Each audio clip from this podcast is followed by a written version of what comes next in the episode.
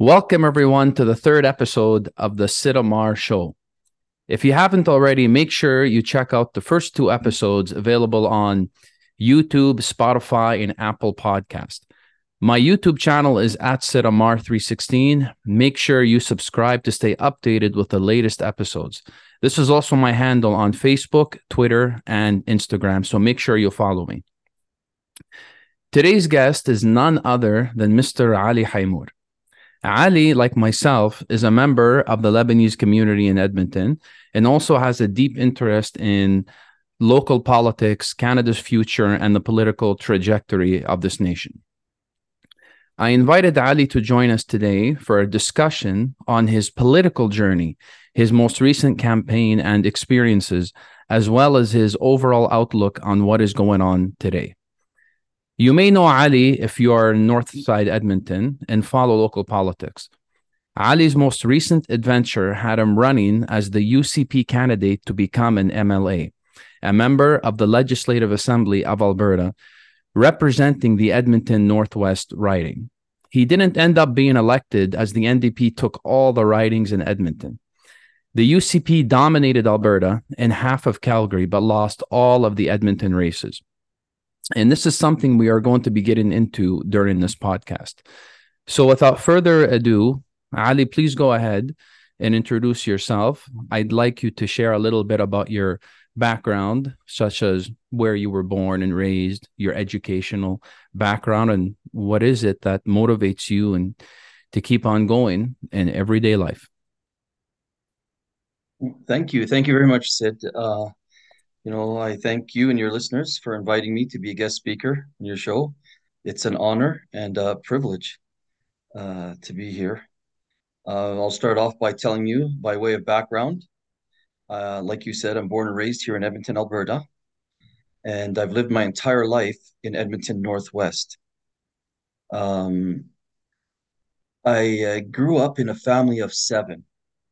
My father, God rest his soul, came uh, to this country with a grade six education. He worked as a janitor for 25 years. And my mother uh, was a housewife. She didn't work, but uh, raising five kids was a job in itself. And it was probably overtime every single day. And I think you can imagine uh, how difficult that was. Uh, we lived a, a humble life. We had we always had shelter over our heads, food on the table, we played sports, and every second year we would make it uh, to Calgary to uh, Banff uh, for a holiday. And one year we made it to Kelowna, in fact. Throughout my life, I was able to uh, complete a Bachelor of Arts degree. I joined the military for five years, got married, and had three kids. I've been working as an Alberta sheriff with the Alberta government for the last 23 years. And uh, when I compare my dad's time to my time, even though I had a higher education than he did, even though I made more money than he did, and even though I had less mouths to feed than he did, I feel like we're struggling more in our time than they did in their time. I know what you mean. You know, and um, that was part of the reason why leading to politics uh, that was part of the reason why I, I, I wanted to run. Because i could tell you for the first time in all of canadian history this current in, eh, this current uh, generation is worse off than their parents. And i totally agree with you on that matter. And that leads me because i wanted to ask you how you feel society has changed between when you were growing up and now. Obviously, it's worse. I mean, if, if we're honest about it, it's not as good as it used to be in the past. And you know, recently I've been feeling quite nostalgic about the past. I keep thinking about, you know, I grew up in the 90s and I felt they were a far better time, you know, not only for school, but for family, for uh, for relations. I mean, even politics were not as intense as as they are nowadays. It just was overall a much healthier environment. How do you feel society has changed between when you were growing up and now? well, there's been a, uh, a drastic shift in social change uh, in, in, society. I'll tell you. Uh, when we were growing up, there was more of that community lifestyle. Yeah, You know, and that's what I'm um, talking about. Yeah. yeah, uh, you know, you never saw homeless to this uh, extent. Back in our day, it was the uh, we used to call them the happy drunk, the person who just I chose to live like this, just leave me alone. You know, and even though there was alternatives and choices you, you, you could have made and and uh, um, opportunities if you wanted shelter, if you wanted housing, everything was available growing up. Like you know, there was no um, there was no reason why. But in today's world, it, it just seems uh, that homeless problem is a really, really big problem. Panhandling on every corner. You're seeing for lease signs popping everywhere. You know, businesses are closing and leaving. Um, yeah, so it, it's a big difference for me. Crime is, is also another uh, thing that I compare the past to the present. Back in our days, uh, it was way safer. Communities were safe. You could stand at a bus stop without the fear of getting harassed you know, or uh, abused or even robbed. Uh, you used to ride your bike uh, till two o'clock in the morning, not worry, walk the streets without worry. Um, it was much safer back in my day growing up in Wow. Edmonton. Yeah, Yeah. I uh, I tell people nowadays do not take the bus, do not take the LRT. It's scary, man. You don't want to be on the bus or the LRT. You don't want to walk into those LRT stations. There was even a, a sporting event took place a few months ago, some sort of football sporting event, and they had advised the players, the families, and the friends of the players uh, not to take Edmonton public transportation. This is this is a big problem because look at how much tax money. I don't know exactly how much is going into the public transportation system, but we are spending money on it, and less and less people are using it. That's a big problem, right? Um, to add to what you were saying, you were talking about the uh, you know the amount of homeless people that you see nowadays. You never used to see this, and I agree with you. I see it almost every single where I go. Um, in your opinion, how should we be dealing with the homeless question? What is the solution? Well, the homeless problem, um, you know, it's it, there's so many ways we can deal with it. Uh, but what saddens me first is like, you know, this problem goes back a long time during the Mandel days. And so he was, uh, Mayor So he was involved in that. Uh, it was counselor back then too. And they had a program. I think it was, if you look it up, uh, uh, memory uh, serves me well. They called it the 10 year uh, program that they wanted to eliminate homeless completely and they got money from the federal government, provincial government, and they didn't do a good job at that, as you can see in today's world. But this problem that we have is like we can approach this in many ways. Um, you know, first of all, there's a lot of people that are homeless that, from my experience, come from different provinces, different towns, different cities, and um, the easiest way, if they can't find their own place, they just want to make it home, and they don't have the the means to make it home.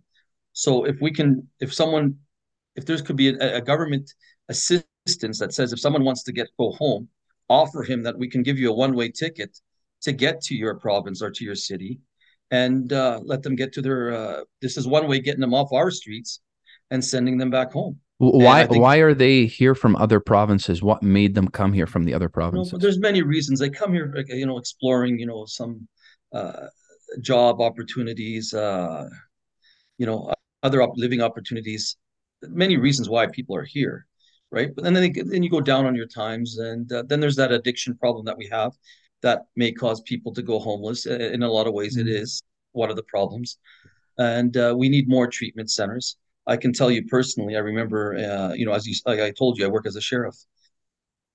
I uh, some I brought somebody into docket court, and um, this gentleman needed help.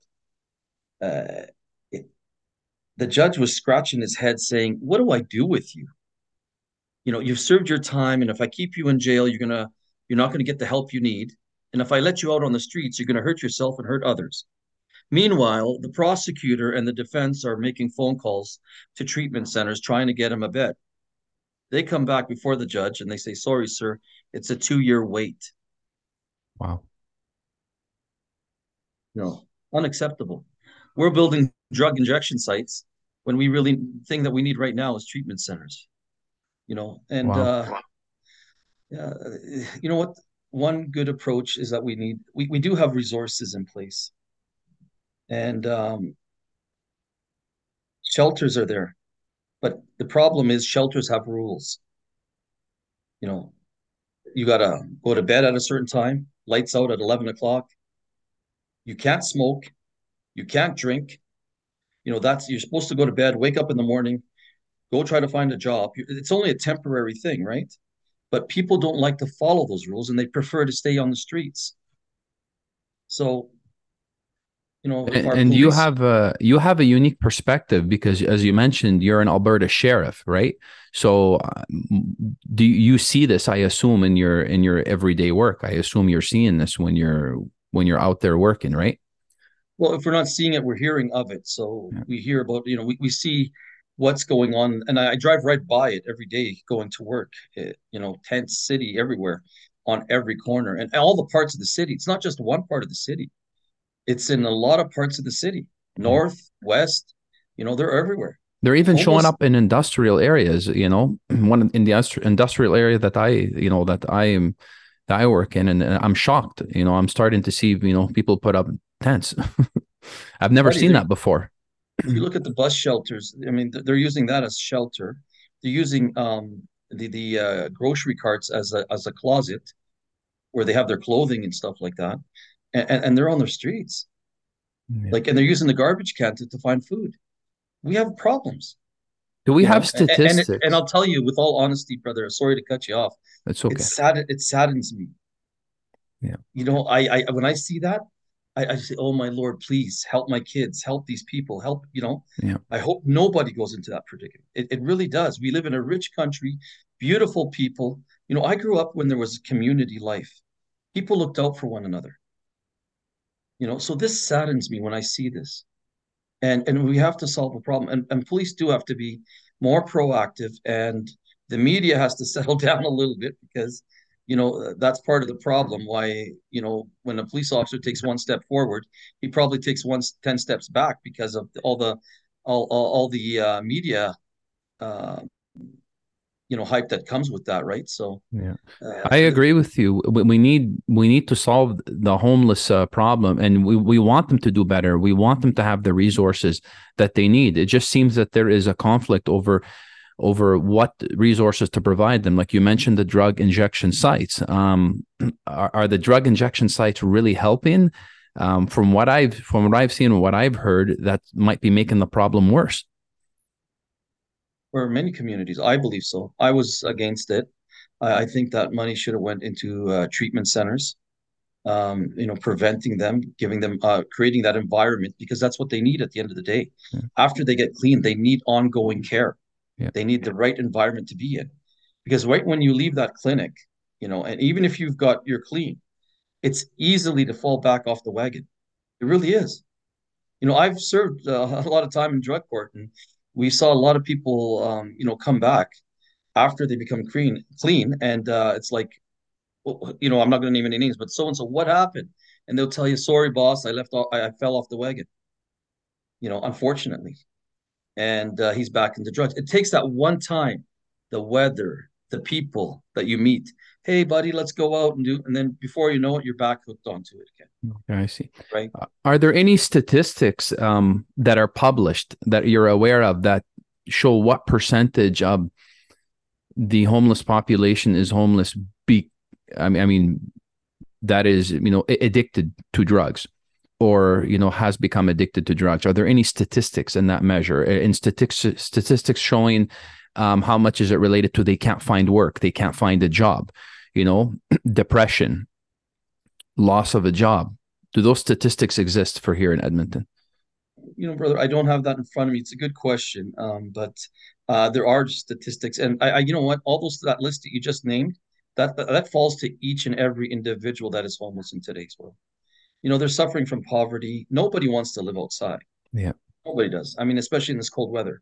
And these temporary fixed where they open up hotels and, and the city pays for them, or the Agricom, uh, or the stadium, and, and people, you know, they, put out cots and stuff. That's a temporary thing during cold weather, but then they're back on the streets. I think you got to look at things like you know fires in the city. How if people are outside and it's cold, how do they keep warm? Yeah, they start many fires, right? Which can also spread to houses and, and other businesses and buildings. And in the latest little while, nothing but fires. you can see the fire department is really, really busy. Yeah. Uh, they also have to feed themselves. So uh, a lot of people are resorting to theft, unfortunately, and robbery and, and stuff like that. And um, you know they have to keep warm, so they uh, bus shelters doesn't do it. Sometimes they have to go into they find some deserted house and break into it, and you know just to keep warm. Uh, it's like they're in survival mode, right? Yeah. So they do what they have to do. Yeah. But it's a problem for politicians, all three levels of government, to start taking care and and and taking it paying attention to this because it's a growing problem. Yeah. you know uh, instead of you, you you'll hear that our federal government sends money abroad. They help every other country. We send millions except of dollars except uh, except Canadian millions citizens. of dollars to this country. You know what i mean? Yeah. and it's like okay i think it's time to start helping our own people here Maybe we should put a, a, a ban on all this foreign spending for maybe five years and spend all the money inside the country. That would really help. I, I know, I, I believe, and correct me if I'm wrong, but the local city government and the Alberta government are trying to work together to help deal with this issue. But is the federal government involved at all in helping to address this? well i mean i'm sure at every uh, there to some extent everybody's involved what i'm saying it's going to take more involvement and and uh, I, I think it, it should go to the the top of the priority list for all levels of government is what I'm trying to say, brother. Yeah. I, I know you want to get to the stats and the nitty gritty. Unfortunately, I you know I'm not prepared to show you. Well, this is happening, and this you know this is these Yeah. are the stats. No But-. Eh, We can talk, and generally, I think everybody, uh, a lot of people would agree that it is a problem that it's now time to address you know and, and instead of you know uh, it should go to the top of the list of the priority list you know Yeah. this is a priority right now we have to take care of this problem and i don't know instead of sending i don't know 10 million to this country maybe send 8 million give a couple of million here to build a couple of houses and stuff like Yeah. that Ali, you mentioned uh, that you're an Alberta sheriff. Uh, how long have you been in the profession? uh over 20 years, uh, 20 years well 22 years now Yeah what is that line of uh, of work like? Um, can you tell us a little bit about your experiences? the Alberta Sheriffs. Uh, I'm a proud member uh, of the Alberta Sheriffs. Uh, the Alberta Sheriffs have uh, has been established and formed by many agencies, people from many agencies. For example, military police, RCMP, Edmonton Police, Calgary Police, probation. Um, there's people from EMS. Uh, you know, I don't want to miss anybody, but we've got so much uh, skills and talent from various law enforcement agencies who built the Alberta Sheriffs and, and then what they are today. And it and it uh, uh, it saddens me because I am uh, 110% for, and, and I, I ran on this on my platform for many times uh, during the municipal election and the provincial election, uh, a provincial police force. And at the municipal level, I I I, uh, I ran at uh, empowering more peace officers, give them more powers, right, to help out Edmonton Police. I, there's a lot of professionalism, and uh, you know uh, I think they just need the chance and opportunity to um, help fight crime. You know, uh, if they and it comes down to the lawmakers to give them that, and they're not, and that, that's where the problem lies. Like in the past uh, year or so, we've seen increasing. Uh, they've been increasing their powers more and more, uh, as you saw. You know, uh, this provincial government uh, recently giving powers for Alberta sheriffs to help patrol the downtown Edmonton downtown and Calgary downtown, right? To with yeah, with Edmonton police. That should have happened a long time ago. Because before, I assume uh, at EPS had the authority to patrol Edmonton downtown. Alberta sheriffs did they have that? They never had that ability in the past. That wasn't part of our jurisdiction, brother. You see what we're trying. Uh, this is the th- on a policeman's scale. A policeman gives tickets all the way to murder cases. Well, this part of the scale where there's B&Es, robberies, murders has grown dramatically in our uh, province.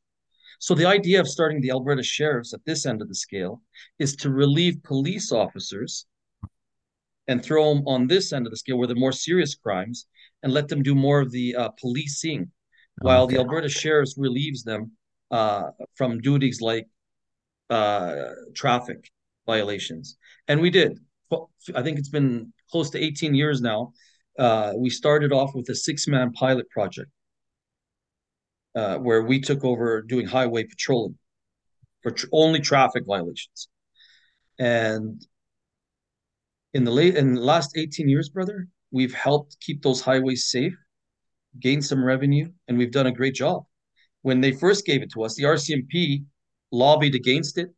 Oh no, these guys can't have it. They don't. Uh, they don't have the skills or the training, like they're doing now with the provincial policing. They did a very good public, uh, uh, you know, publicity where they went out and and people like the mayor of of Saint Albert helped them out and and uh, they changed uh, public opinion uh, by saying things like, "Do you know how much it is to start a provincial police force?" Well, it's already started. Yeah. Like you got Alberta sheriffs, you've got peace officers, you've got uh, fish and wildlife. So many people and in, in bylaw officers. You've got people with lights and sirens and training uh, that you can empower them to help out police forces, right? To do yeah. more yeah, and fight crime. Sense. You know, we could clean up our city without yeah. asking the taxpayers. We need more money to. Uh, um, we need more money to put more policing on the road. Yeah. You see, brother, I'll, I'll, there's one more point I'd like to also uh, point out, and that is I've been there long enough to see.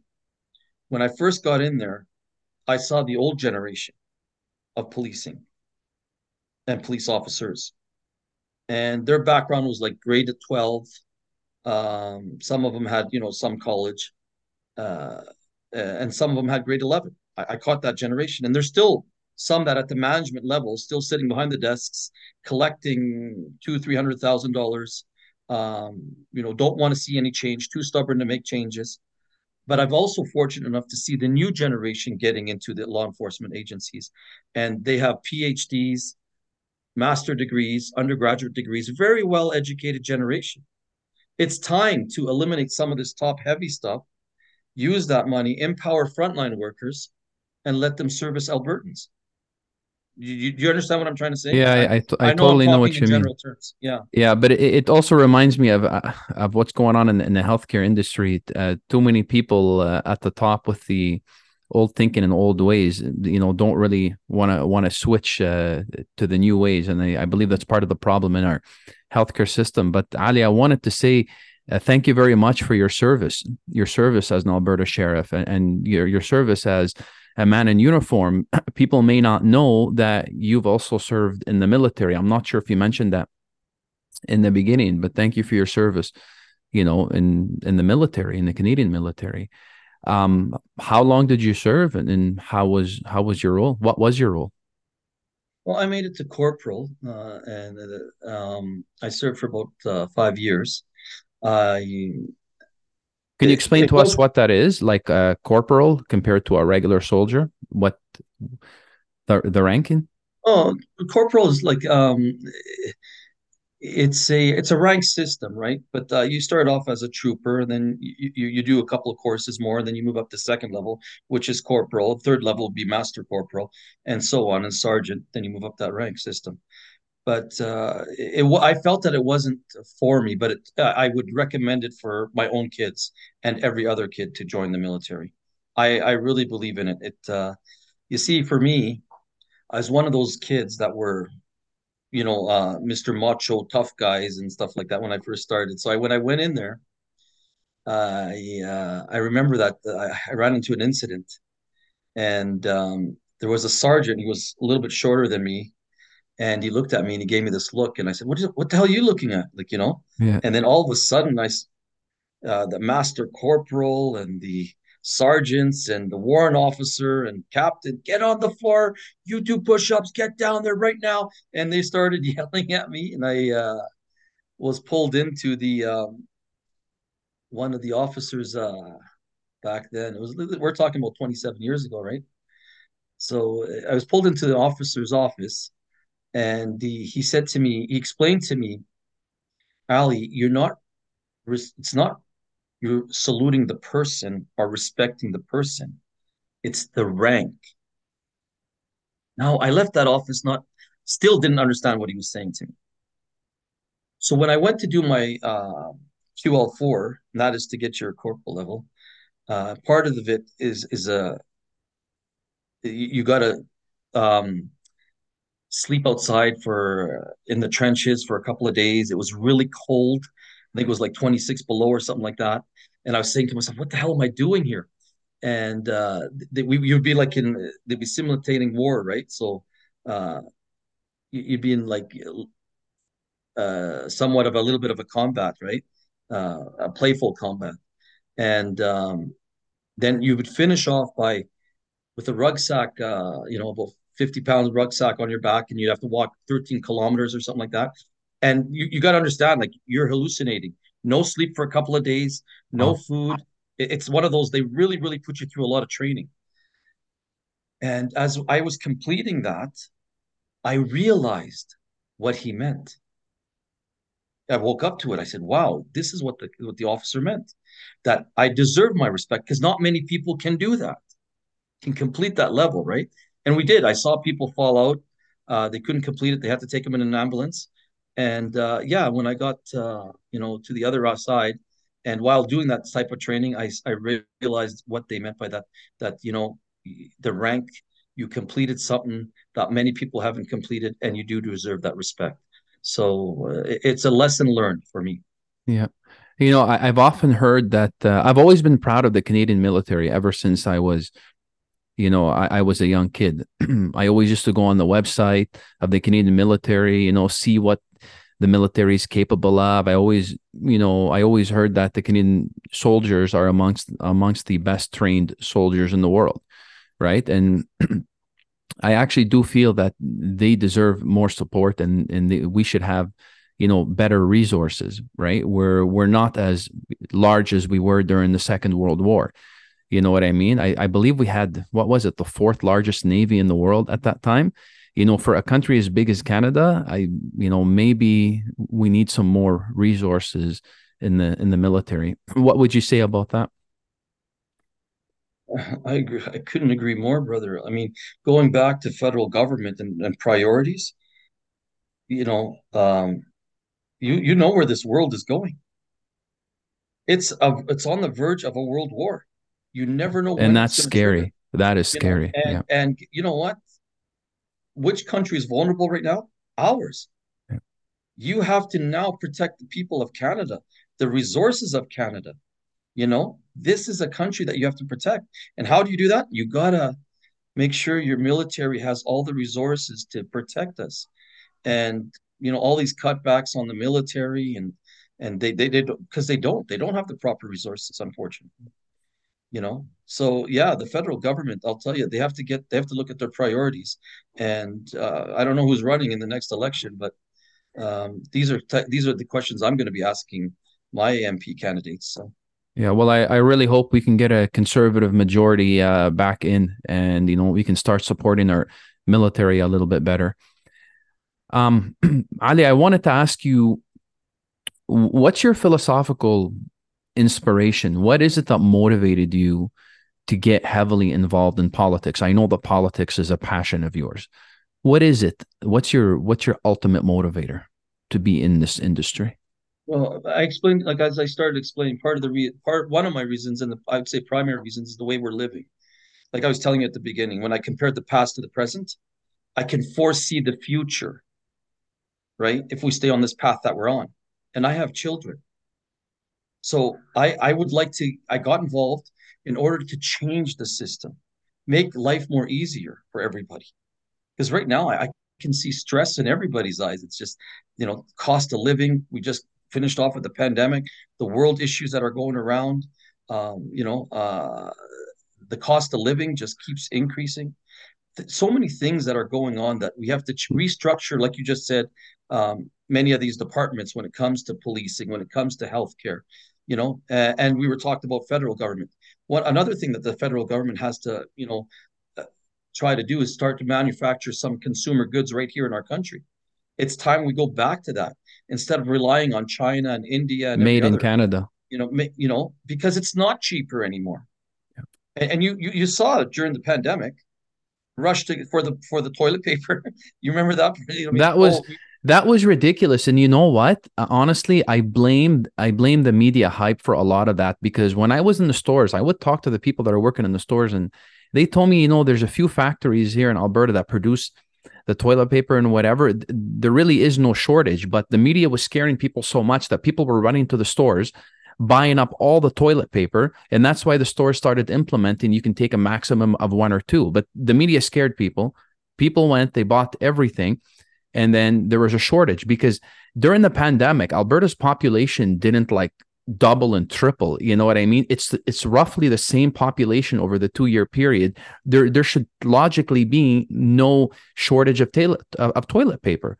You know what i mean? The population didn't grow. It's it's part of it is fear mongering and then people got scared. They rushed to the stores and bought everything they can buy up because there is no logical reasoning. It's not like our population doubled and all of a sudden we have a shortage you know what I mean? Too much demand and not enough supply. It just didn't make sense.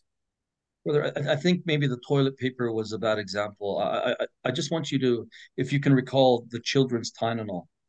Oh, I remember that. Yeah. Okay, so uh, there was nothing. There's nothing on the shelves. Yeah.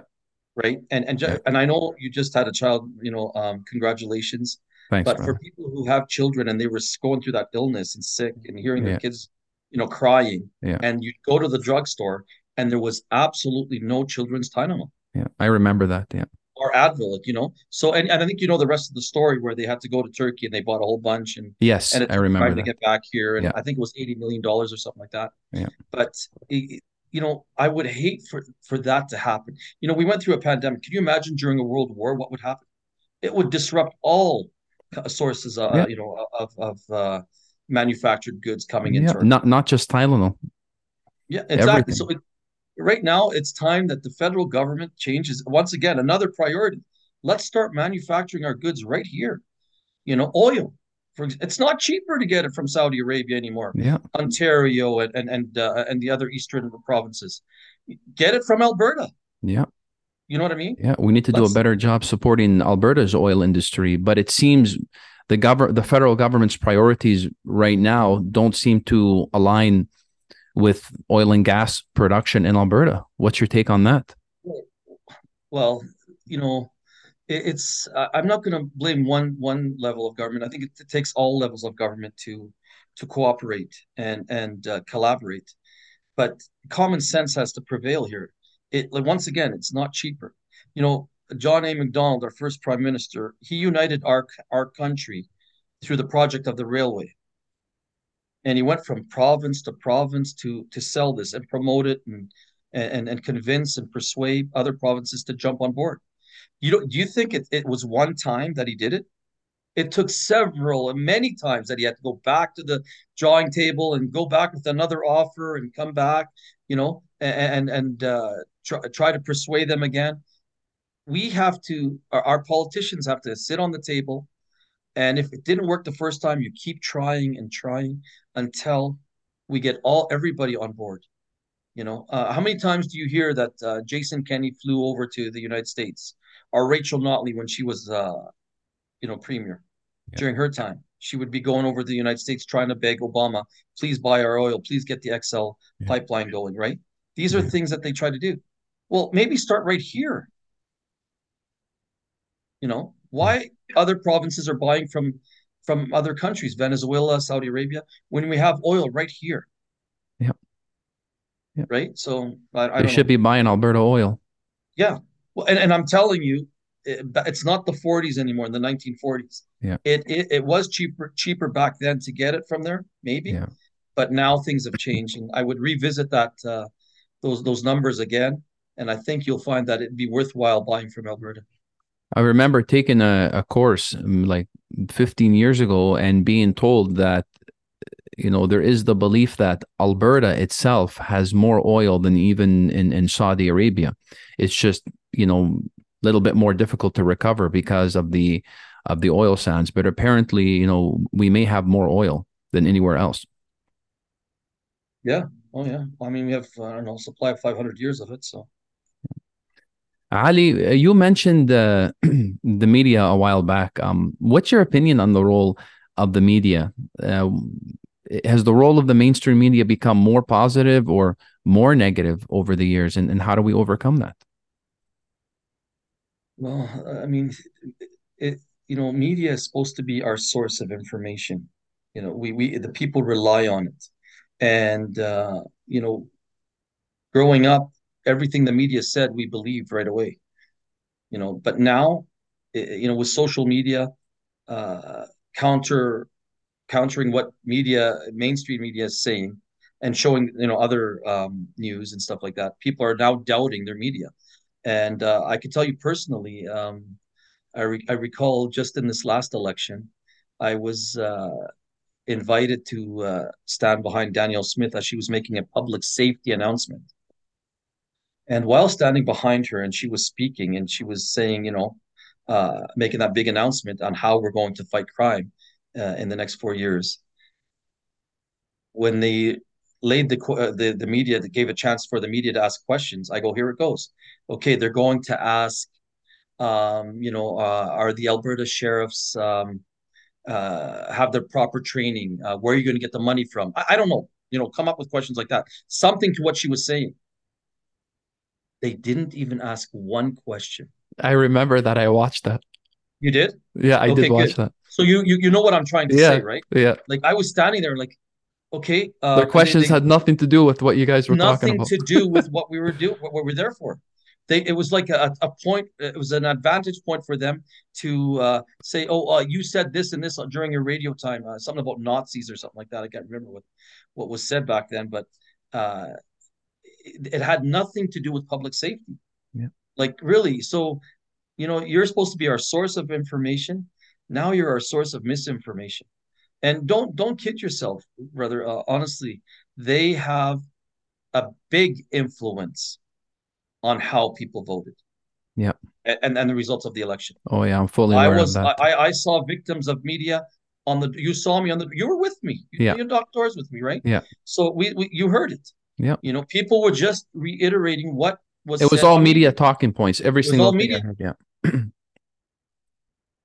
yeah, talking points. That's all it was. Yeah. Yeah. So I mean, you, you'd say, "Oh, she's going to." Um, uh, they were talking about Danielle Smith. I'll never vote for you guys. You guys are going to privatize healthcare. Yeah, that's what I heard too. Because uh, and I, I never heard anything about privatizing healthcare or or whatever, but I heard that as well. Brother, the point is she's in power now. Yeah. Has she privatized it? No. Is she going? We'll see. We'll wait till the four years go. Yeah. Right. I had people phoning me saying, "Oh, she's going to cut our disability checks, right?" I go, "No. Who told you that?" Yeah. You know, and that's how the NDP and the media were painting the, the conservatives. And you know, this just didn't happen to Danielle's time. If you go back in the other election, the previous election, Jason Kenney, and uh, do you remember during his time um, the RCMP investigation?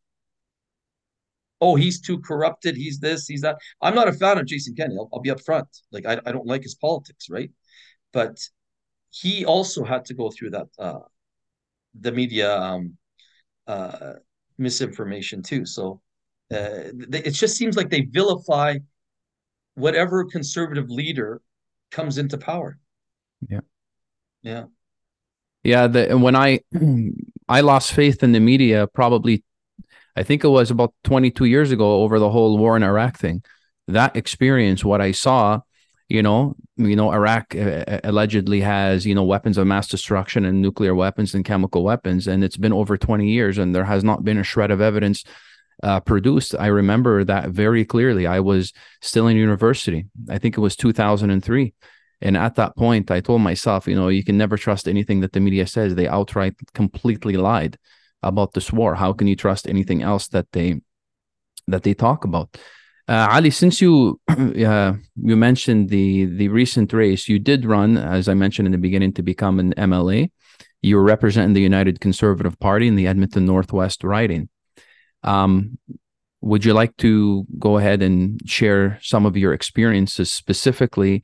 Why did the UCP fail? because in Edmonton, they didn't win any seats. They won half of Calgary and they won the entirety of Alberta. So rural voters, you know, vote UCP. But what is it about Edmonton and in general about the race? Feel free. Well, you know, there are many reasons uh, why uh, you, you you don't uh, win an election. Uh, but it, Edmonton, in particular, um, went NDP. Uh, you could say for reasons like uh, uh, you know, fear. Fear played a big role, uh, fear mongering. Um, there was also there also like media played a big role on Edmontonians. Uh, you know, the impact of of fear and media both together, it, it has a great impact on how people act and how people vote. And for years and years, uh, the NDP have been painting the conservatives as anti women, anti labor, anti Muslim, anti LGBTQT, anti, you know, the list goes on and on. Black Lives Matter, anti uh, anti environment, anti environment, right? Uh, you know, and we we we're seeing the effects of that now. You know, uh, listen, you know, during the election, you you turn on the TV and you would hear uh, you know very biased reporting from from the media. Uh, they would be uh, every guest speaker that they bring on were bashing the conservatives, and it, and you can tell by the two guest speakers that were supposed to you know give two perspectives. They were online with the same perspectives, and this person would say, "I agree with my friend," and the other person would say, "I'd agree with my friend," and they both agreed that the conservatives are no good. Uh, when you open, look at your phone, you'll find social media articles from Alberta Progress, Friends of Medicare, um, uh, Alberta Politics, uh, all liberal and NDP propaganda. When you walk in your neighborhoods, for God's sakes, you'll see signs. Uh, stop the cuts on education. Stop the cuts on healthcare. You know, these union signs that you see on lawns.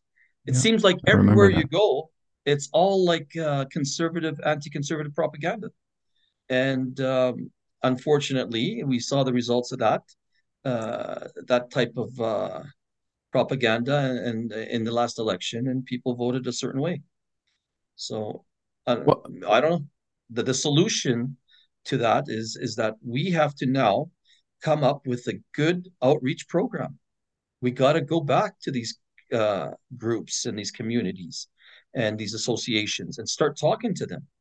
You know, Agreed. It, I think the UCP know? needs um, better and more uh, public outreach program and, and even better uh, public relations uh, strategies as well. Yeah, brother, we, we got to go and meet with them, inform them, and also listen to them. Yeah, both, and and then take back that feedback back to the politicians and say, listen, these these this is what people are saying, and hopefully they can you know make future decisions to help uh, communities become better and cater to their needs. Uh, Ali, what's your since we're talking about the media, um, what's your opinion about uh, the CBC? Like, there's an effort federally, I believe, by the Conservative Party to to eliminate funding to the CBC, right? Um, while the Liberals seem to want to continue to support the CBC. What's what's your viewpoint on CBC and public money going into it? Well, uh, there public money. I'm okay with public money going into it, but with with strong conditions. That you know they got to change, restructure the way they report and and strategy. Uh, you know, strategize where they're just giving good facts. People want to hear the facts. You know, uh, I'm willing to pay more money into in the media if they were to be doing the proper reporting. You know, and just let me know what's going on in the world, like you just said, and and and just be honest. Yeah, be honest. Just give yeah. me the facts the Iraq War. Like, you know, I'm Muslim, brother. Yeah. And I'm proud Muslim. And I'll tell you, as Muslim citizens in our country, we went through a really tough time. We still are. You know, um, I don't blame the person who's mistreating us that way. I'm blaming media. They're they're just misinformed about us. Yeah. You know, I, I remember when I was door knocking. Um, uh, this one I'll never forget. Uh, a nice lady came up to the door and said, "What are you going to do about the Muslims?" I said, Muslims? Yeah, they're coming into our country, taking over our country. And I said, I, I don't know. I mean, I, I, don't think there's a Muslim conspiracy to take over Canada. we're only maybe 1% of the population here. Like, where, are you going? And then she was reading in my pamphlet and she saw my name, Ali. And she goes, Hey, wait a minute. You're Muslim. And I go, Yes, I am. she goes, "Oh, I'll never vote for you," and slammed the door in my face. Uh, so it was like, uh, you know, I, I don't blame her. I blame the media and and and the stuff that she's been hearing, you know, from abroad, uh, from all sources, and from you know people that you know Muslims are this and this. She just doesn't know, but they got to stop that bad reporting. You know, yeah, yeah. You know? I, I know you want to create controversy and you got to sell papers and stories and stuff like that, but don't fabricate it. Yeah, you know. Yeah. we do need uh, a more independent media and I, I really hope i actually hope the current ucp government will look into the role of the media because like it seems like a lot of the media is, is very left of center right left wing they have a certain agenda a certain priority um, we do need uh, more types of alternative media and like you mentioned you know what your uh, social media has become a competition i mean elon musk recently bought twitter and you know now Twitter seems to be under under attack as well because it's allowing more and more viewpoints that are not considered uh, mainstream. So I think that the role of the media in general needs to be looked at because if you're not properly informed, and listen, the media shouldn't be telling people what to think. They should just, like you're saying, just give people the bare facts, give them the information, and our citizens are smart enough, you know, with the proper information to make the proper decisions. Oh, 100%. Brother, I can, I've been watching Al Jazeera, Chinese media, BBC, you know, alternative media sources. Yeah. And when I compare it to the, um, you know, the Western type of media, it's big difference. Yeah. Big difference. Even in the reporting style.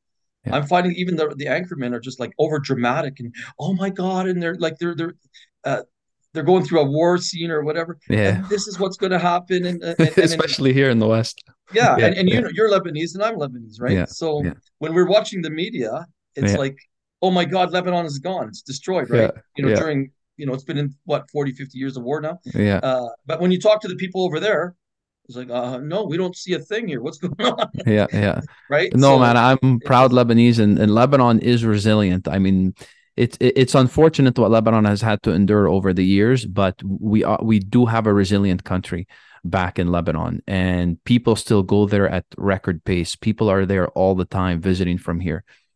So number I, I believe Lebanon is is one of the highest countries in terms of remittances, in terms of money being sent back into uh, in, into Lebanon. People still, you know, that are of Lebanese descent still love that country, and we're resilient. Yeah.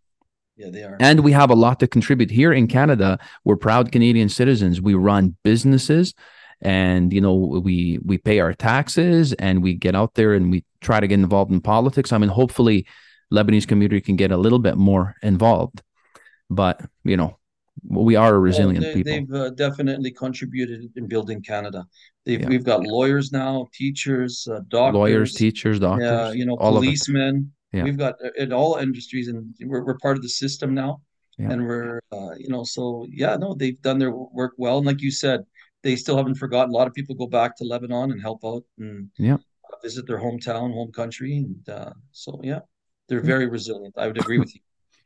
Ali, um, what, um, w- how important is faith to you, and and what role should faith and religion in general play in our political outlook. And I've always had the sense uh, i've always believed that when when the muslim community and the christian community get together and, and all the subgroups that fall within the christian and muslim community i've always felt that when they get together if they get together and it seems like they're starting to work together closer as we move forward into the future you know it seems like that will be that will be better for our nation and we can push our nation in a more positive direction. In your opinion, how important is faith in the political outlook of this nation? I mean, the Constitution in Canada does mention supremacy of God. It's directly written in the Constitution. And anybody who takes a citizenship test will know that because it's mentioned in there. But it seems everything we do, we're kind of moving away from, you know, a godly uh, outlook. So please go ahead and share your point of view on that. Uh, well, I, I, would say you know faith is a very important factor uh, to for me, and, and, I believe it should be in our, our system. In fact, I believe that, um, like you said, uh, our constitution is based on Judeo-Christian ethics. right? So the the values and principles of that constitution falls back to religion and faith. And uh, the founding fathers that came here, you know, they yes, they came to explore for money and stuff like that, but they also built this country based on faith. They came to spread their faith. You know, uh, the schools that you see now, St. Basil's, St. Peter's, these are all, you know, Misericordia Hospital, um, Grey Nuns, you know, these are institutions that are built by Christian institutions that, you know, back in the olden days that believed in faith. Their actions were guided by faith. They were here to serve God. And we had the greatest country in the world. I, I really, I, I believe so. I remember Canada was rated number one country by the UN for many, many years, and it's, no, it's years. no longer on that list. Yeah. So when the secular system came in and took over, that's when we started going down yeah. Eh, eh, in, the, in those ratings. And I really believe that faith, and, and this is a Muslim talking, by the way. I'm a Muslim, and uh, I'm proud of our Christian brothers and sisters who came here and built this country because they built it the right way you know? And uh, I, I do think that uh, all the monotheistic religions and uh, the uh, the the the uh, um, the churches, the mosques, the um, the synagogues have a role to play in our society, like they did back in the olden days, right? And they should be working closely with government. Brother, uh, you know, even the American system, uh, I, I truly believe that separation of powers that you see today within the American system is a concept that came from religion. The God anointed kings and prophets. The king would not make a decision until he consults with the prophet. Prophet, yeah. right? So, I mean, it, it's working together, right? And that's what makes a great nation. You know, I, I do believe that there's a, a, I believe in science. I really do. And I think faith and science go hand in hand. God is the creator. People are inventors. He creates things, we invent things. So we take that creation and we invent it, right? But with climate change today, I, I, I do believe God controls the climate and um, everything's in his hands. So um, I don't know. Uh, we have to change our ways in this world. And um, I don't think charging for plastic bags is. Oh my uh, God you know uh that recent that city bylaw the yeah. feedback i've been getting from businesses is very negative they don't want to do it like you go to a drive through and they and, and they they give you, you have to hold everything individually you know um, businesses don't do not want to follow it in general and i was reading something today where city council is going to be reviewing the effects of this bylaw and it seems like it's it's ranging from neutral to to negative. Uh, the entire philosophy of government like why does a city government believe they have the right to tell a business you know how much they should charge for a grocery bag? It's almost like it's something that would happen in a in a communist country. So and i do agree what you're saying on the um, religious uh, outlook i wanted to ask you because you did mention i believe you mentioned climate change what is what's your viewpoint on this current uh, struggle over uh, climate change and global warming. Um, because I'm an engineer, I remember many years ago we're looking at um, uh, APEGA used to send out these articles, you know, in their newsletter. And this is probably over 10, 15 years ago. And it seemed like the engineers and the geoscientists and the geophysicists were split right down the middle as to how man caused this global warming is and how much of it is natural. So it seemed like you know within the science community there was a lot of conflicting uh, viewpoints. Um, what's your view on that? Is it worth the resources we're putting into it because the federal government is trying to push, I believe, net zero by 2035, and the provincial government is pushing back, saying give us at least until 2050 because you know it's it's too difficult to sustain. Prices will be too high, especially right now with the carbon tax. What's your view on all of that? Well, I, I well, I'm agreeing with you. I, I think that uh, you know, we, what did we start off? Uh, they told us it was global warming, and then we changed over to climate change. I think science hasn't got it down packed yet. They don't know what is really, really going on in the world. Do we have our part to do uh, in the world? Of course we do. I mean, you know, God tells us to, this is your world, you take care of it. You know, everybody has a duty to uh, make sure uh, to keep this environment clean, not for just our, for me and you, Sid, but for our children. Exactly. And for our the children's future. children, for the future. We have to Hmm. sustain the air, the water, everything. But, you know, going back to the plastic bag thing, you know, um, you can't help but to think it's a pollution tax, right? In, in a funny way that they just want to collect taxes, right? I was at the store the other day and and you know, she goes, "Would you like to buy a, ba- a plastic bag or, or sorry, a bag? Would you like to pay for a bag?" She was asking me, and I'm looking at the items that I'm buying. They're all wrapped in bags. Honestly, uh, I'm sorry, Sid, but that's that's what would happen. Yeah. Like, Yeah. you know, maybe through some more education, like try to Yeah. do it through education. You know, people can change. You know, hey guys, it, better reporting, better facts. We have to try to do this. More encouragement. People can change. We don't always have to find each other. Yeah. Like, you know what I mean? They always find, find, finding ways to take money away. Yeah. Maybe give an alternative. Uh, you know, uh, biodegradable bags. Uh, maybe at least give the stores that alternative. Maybe they can, uh, you know, this is what we'll use from now on. Yeah. Instead of charging, right? But Yeah. I, I, I didn't think, I don't think city council thought this out very well. Yeah. And uh, from the people I'm talking to also are, um, are, are saying, are very disappointed with that decision. Yeah, and and it's not just that. There's the whole idea of the 15 minute, y- you know, neighborhoods, um, the hundred million dollar bike lane. I mean, in my opinion, save that hundred million dollar bike lane and spend some of it to help the homeless population out. You know what I mean? Is- spend 20 million dollars on bike lanes in, in new neighborhoods. And leave the old neighborhoods alone because they were not built to withstand bike lanes, and spend them some of the money saved on the homeless population. I mean, I, I believe there's a lot of questions that have popped up about the the current um, uh, city council. Um, yeah, brother. The, once again going back to media and, and leadership, uh, I Mike Nickel ran um, against uh, Mayor Sohi, Yeah. and um, they vilified it. Media, you know, put him down. They vilified him. He was up in the polls at one time, and, I remember and then that. lost. You know, um, and he he. There's a lot of things that we wanted to change, and, and I ran part of his team, uh, and the things that they we want we wanted to reduce crime. You know, um, we we like look at crime in today's world. I think a simple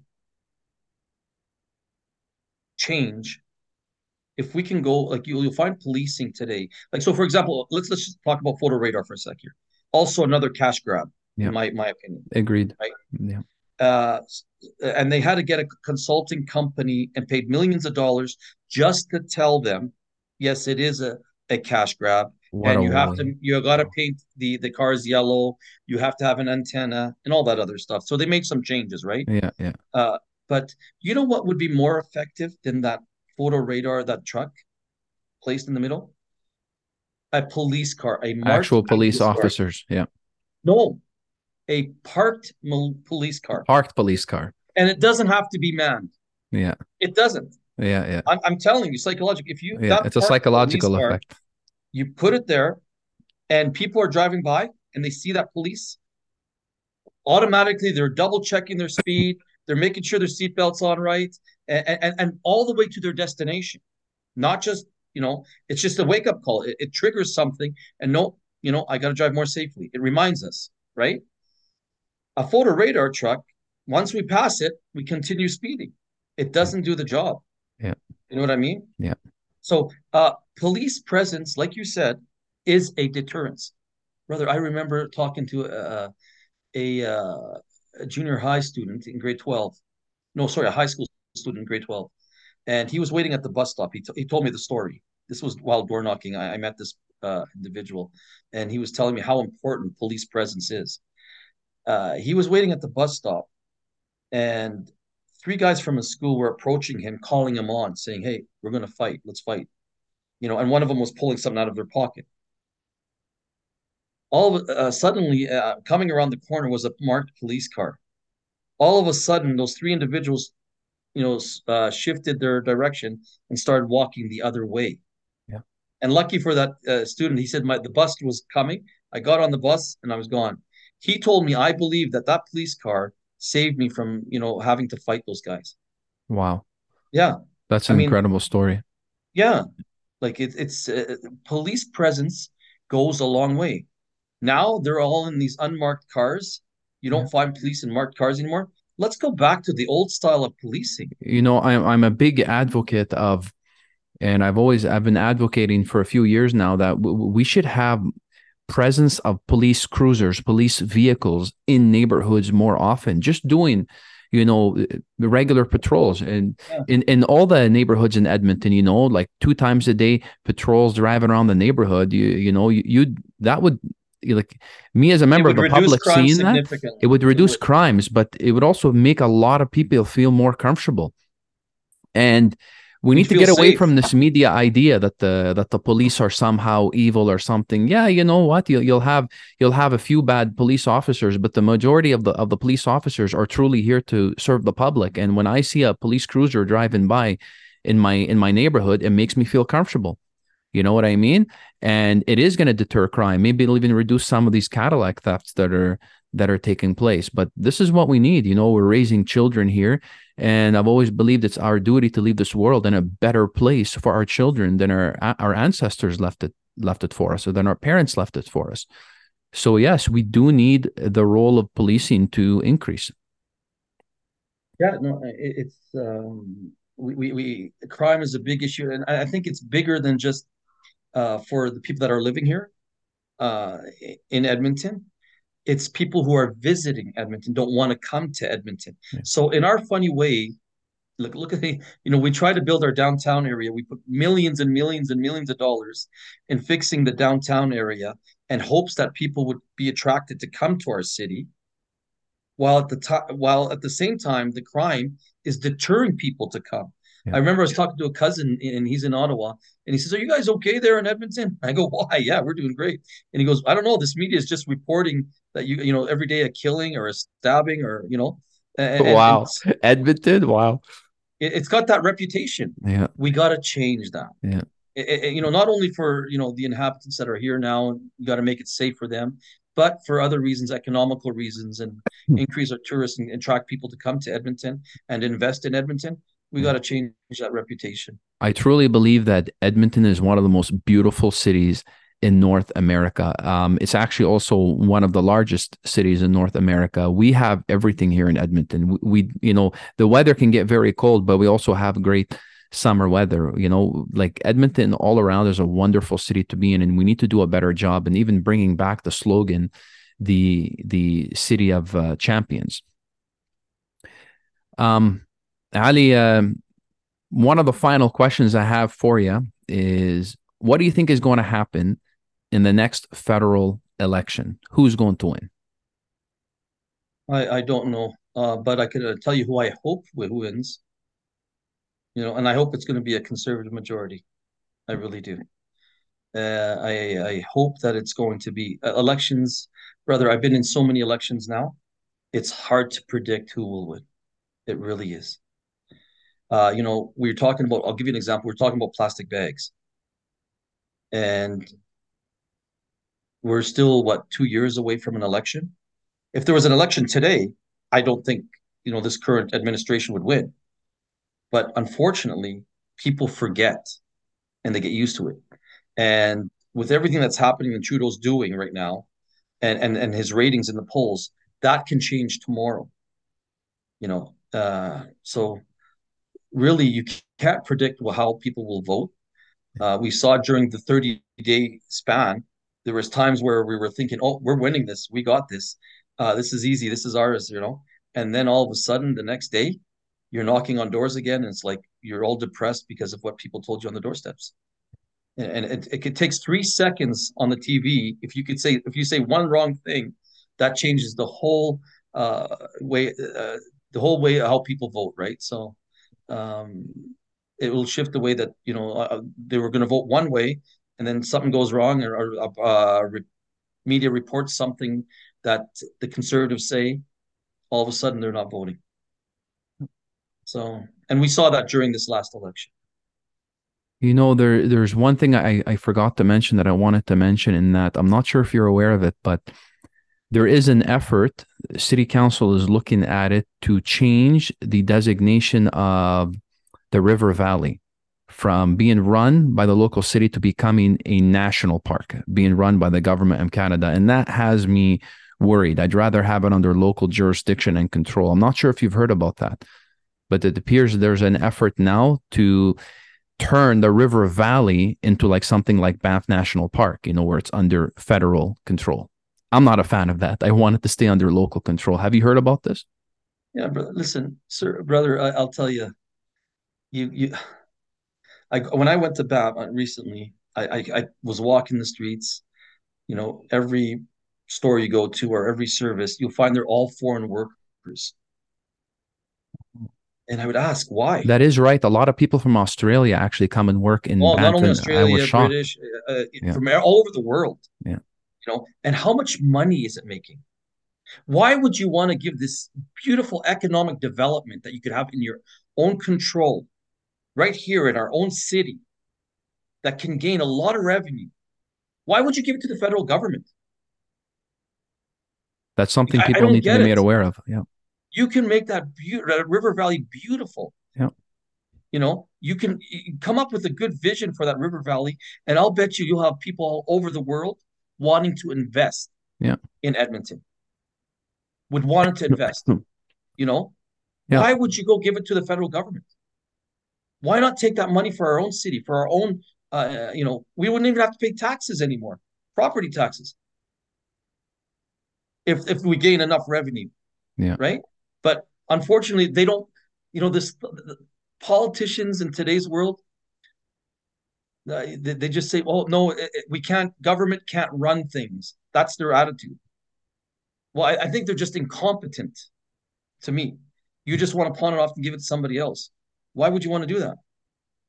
Yeah. But uh, unfortunately, um, I don't know. I mean, that's my opinion. I, yeah. I really think that we have a we're sitting on a gold mine. We just don't know how to use it, and we're giving it to somebody else. The, the river valley is one of the most beautiful areas I've ever seen. I actually, in my entire life, I have never walked the river valley until about three years ago. And I did that walk, you know, forgot how many kilometers it was, but it was the most beautiful walk I have ever been on. So Brother, picture this. I mean, we can do so much with it. Well, sure. You put ice cream parlors, uh, you put uh, you know beautiful sittings, restaurants, stuff like that. People can walk. It'll be a main uh, place to go. Yeah. Just to just to sit down and watch the river valley. Yeah. Like overlooking the, the overlooking the, the, just valley. watching the river valley is you know, beautiful. You know, one of the things I love going to Macdonald Hotel for is that they have that balcony. You know, on the outside uh, balcony where they have that, and you could sit there and, and sip on the, your favorite drink and just just sit there and and look at God's um, creation. You just sit there and, and mesmerized by by the beauty of things. It's hard to describe, but you you know you I think you know what I'm saying. Yeah, I totally know what you mean. Beautiful, beautiful, and like you said, uh, it, it, took you three years ago. How long have you lived in Edmonton? My whole life. to go, yeah, exactly. Yeah, so yeah, and, and I love I, it. I, I'm I'm I'm gonna guess that there was nothing that, you know, that took you down there. If you, now, if you put something like uh, uh, uh, business or uh, something that you you know that would take you downtown, and, and I think you you know people more people would go to the downtown yeah, area. I've actually River Valley. I've always wanted to do the River Valley walk. I just never had an you know real opportunity, and I finally went and did it, and it was one of the most beautiful walks I've ever done in my life. And I you know I think we should do everything in our power to prevent the federal government from taking it over. Now, Ali, I really appreciate um, your your passion. We're coming up to the end of the episode, and this is the hardest question. Are you ready? Yeah. Go ahead. Did you did you have fun? While what? What do you mean today? Uh, did you have fun during this podcast? Oh, of course I did. I, you know me, I'm a political junkie. I love talking politics, right? So, I mean, hearing other people's perspectives, also sharing my experiences and my perspective, I, I love it. So yeah, I mean, when you gave me the opportunity to come on this podcast, I, I jumped at it. I, I, it was a privilege, trust me, and, and I was um, honored. Uh, but uh, I, am I'm, I'm a nobody. I've lost every election I, I, went through, but at the same time, I do love politics. And uh, if you, if I can run forever, uh, trust me, I would. I just love door knocking. I, know in your heart to you want to make the change. I I know you have a good heart right and you changes. really want to right make the right changes. changes. And Yeah. and Ali, you, are a somebody. You, like you're very passionate about Uh, this. yeah. Thank and you. Yeah. and I also it's a privilege to have you join me for for this episode. Is there anything else that uh, we left out? Anything else that you wanted to share? No, I, all I can say, uh, you know, I'll end it with this. Um, I just hope more people get more involved in politics and vote. Honestly, I, I really do. Uh, you know, when you see um, the turnout, voting turnout, you, you just shake your head and say, why? Uh, and and also on the doorstep, I heard it too many times. People saying to me, "You're all the same. I'm not voting. Go." I They've remember that. faith. They they lost faith in the Yeah. I, I I just hope to God there's a way we can restore that faith uh, by being more honest, being uh, who we are, and, and allowing us to be who we are. Like in today's world, uh, people are uh, politicians are walking on eggshells. Yeah. Honestly, everybody's Agreed. recording you, and, and what do you mean by that? And everything's got a meaning. You're not allowed to express your full uh, Yeah. opinion on things anymore. Yeah. Right? They've silenced us. It's like you, you can't talk about this issue or this issue because this person gets offended or this person gets offended. Just because you got offended doesn't mean you're right. Yeah. Like I, I don't, you know, we got to go back and, and and be honest with ourselves and and um, be honest to the voters. Because at the end of the day, you got to look yourself in the mirror and you got to face those people. So I, I just hope, you know, both politicians can change a little bit and, you know, voters would, would get out and vote more. Wonderful, Ali. That was uh, awesome. Uh, thank Yeah, you very yeah. much for for being part of this, Ali. Thank you for having me. Okay, man. Take care, man. Take care. You too. Bye-bye. God bless you. Bye bye. God bless you too. Bye bye.